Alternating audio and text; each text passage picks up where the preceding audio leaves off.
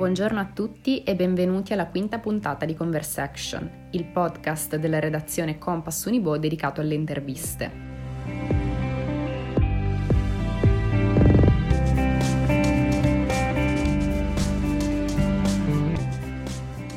Oggi, grazie all'intervento del nostro ospite Giorgio Dal Fiume, approfondiremo il tema dell'economia sostenibile ponendo l'accento sulla rilevanza di informazione e consapevolezza in questo senso. Da parecchi anni Giorgio è attivo nel settore dell'economia solidale, è uno dei fondatori della cooperativa Exequo, il primo negozio di commercio eco-solidale di Bologna, e da più di 15 anni lavora per altro mercato. Negli anni, oltre a collaborare con cooperative fortemente radicate nel territorio, ha curato e promosso il Festival Terra Equa, evento dedicato in particolare al tema di moda e abbigliamento, e il progetto Bologna is Fair, di cui vi abbiamo parlato nell'articolo pubblicato oggi sul nostro blog Compass Unibo. Il profilo di Giorgio si caratterizza anche per un'inclinazione alla cooperazione internazionale, che l'ha portato a svolgere una varietà di attività, dalla valutazione di produttori fair trade al fundraising e alle campagne sociali fino alla formazione. Nel corso della sua carriera ha inoltre fatto parte dei board direttivi di Equo Garantito e dell'Organizzazione Mondiale del Commercio Equo e Solidale. Oggi abbiamo l'opportunità di parlare con lui di economia sostenibile e di chiedergli che livello di consapevolezza ci sia in merito al peso dei modelli di consumo che adottiamo quotidianamente.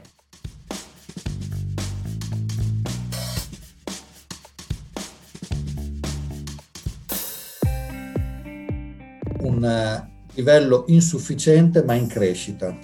Personalmente trovo che non sia sufficiente rispetto all'urgenza del cambio dei modelli di consumo, in particolare rispetto al cambiamento climatico, ma non solo, rispetto ai temi delle migrazioni e dell'impatto ambientale in generale, che sono tutti connessi direttamente ai consumi dei prodotti principali che gli esseri umani devono, devono utilizzare, in particolare abbigliamento e cibo. Ma non è neanche sufficiente rispetto a quello che si potrebbe fare alle informazioni che sono disponibili semplicemente voltando un prodotto e leggendo l'etichetta oppure facendo una banalissima ricerca di due minuti su un qualsiasi cellulare e senza diventare dei consumatori sostenibili eh, eh, ossessivi e quotidiani, mi spiego, ma semplicemente chiedendosi che cosa di meglio posso comprare e quali sono gli effetti di ciò che acquisto.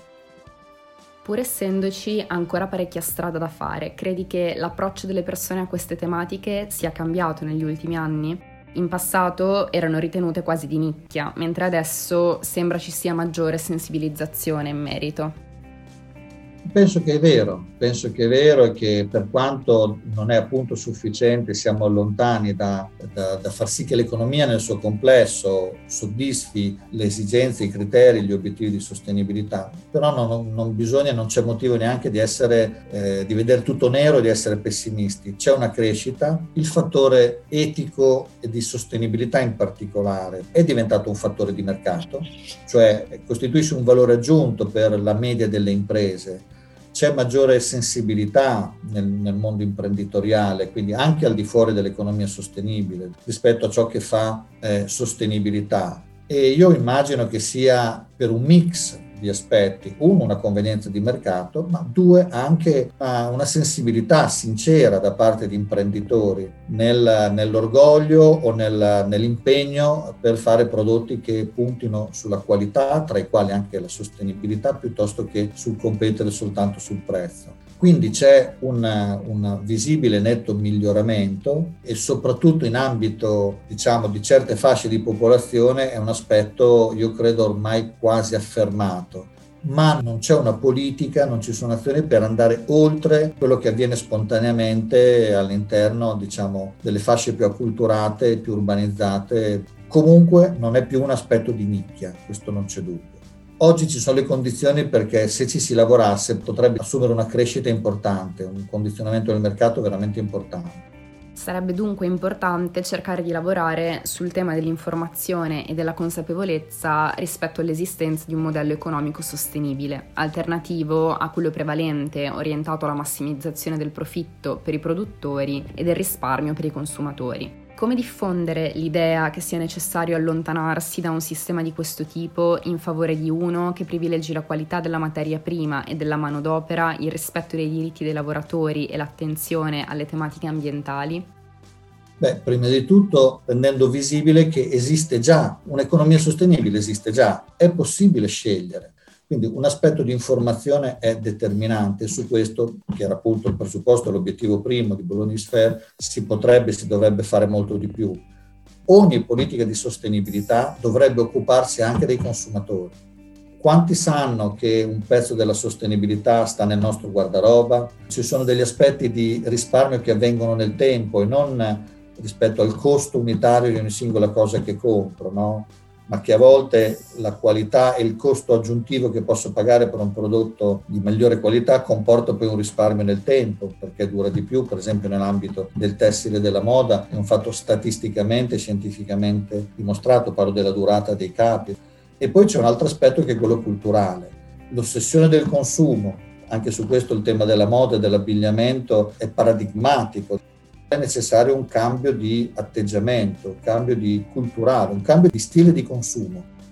Parlando dell'elemento culturale, secondo te in un mondo votato alla cultura dell'immediatezza, nelle comunicazioni, come nei trasporti, come negli acquisti appunto, come si potrebbe promuovere uno stile di vita slow, Bene, cambiare questo modello non sarà facile perché ce l'abbiamo nella testa, nella pubblicità, ce l'abbiamo nel sistema di mercato che spinge a consumare sempre di più e, continuamente. Indipendentemente dal fatto che tu abbia soldi o meno, c'è qualche cosa che ti viene proposto per essere consumato.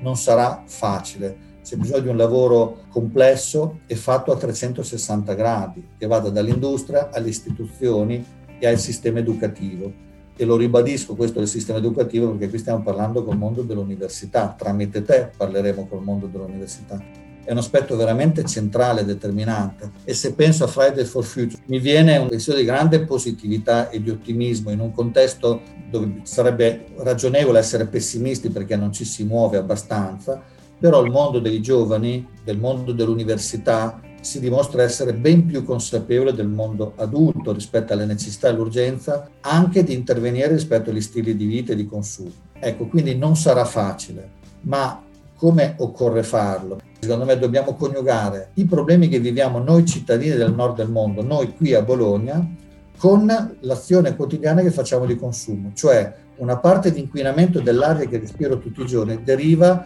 dall'uso che faccio tutti i giorni di alcuni strumenti, in particolare riscaldamento e automobili, ma anche di quello che compro.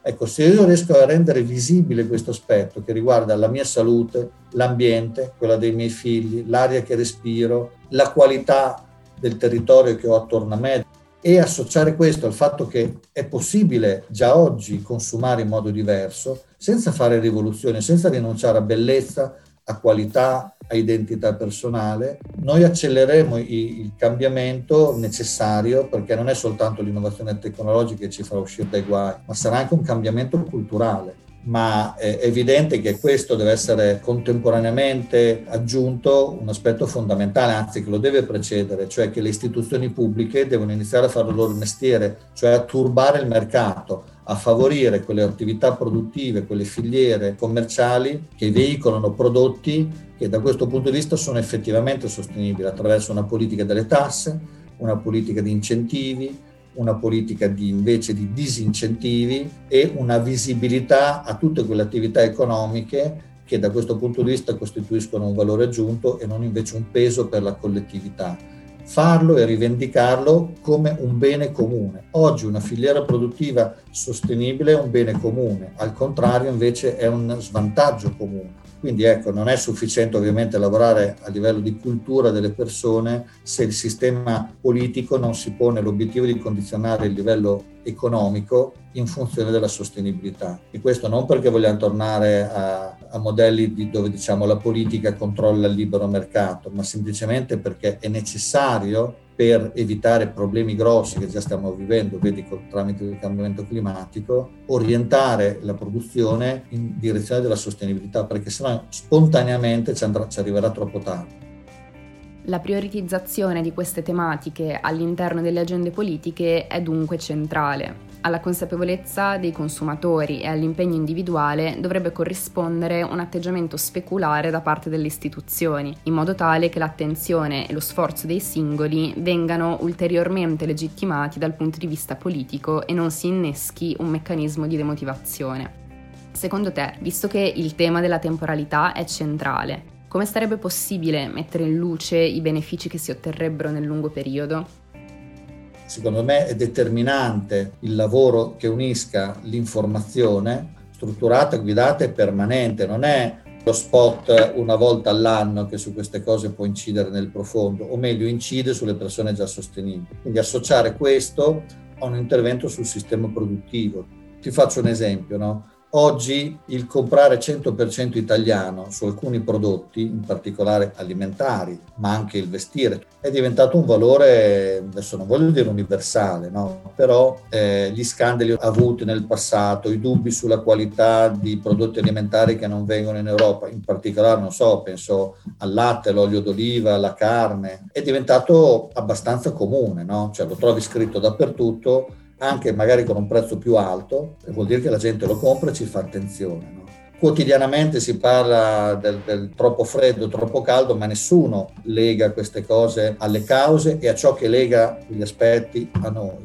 Mentre invece sulla questione 100% italiano, per riprendere l'esempio di prima, si sono associati problemi vari avvenuti nell'ambito del sistema produttivo, scandali e problematiche varie, aspetti legati alla salute, alla qualità dei prodotti e le aziende che hanno iniziato a scriverlo. Chiaro che se la popolazione italiana rimane ignorante sul fatto che il cambiamento climatico in atto comporterà per i nostri figli per voi anche eh, una minor disponibilità di acqua, ma significativa, e che questo inciderà sulla qualità della vita, sui cibi che mangeremo e che ci si può adottare in senso positivo se lo si previene. No? È difficile rendere visibili gli effetti di quello che io compro oggi nel medio e lungo periodo. Stiamo comunque parlando di un medio e lungo periodo che non è più il secolo futuro. Eh.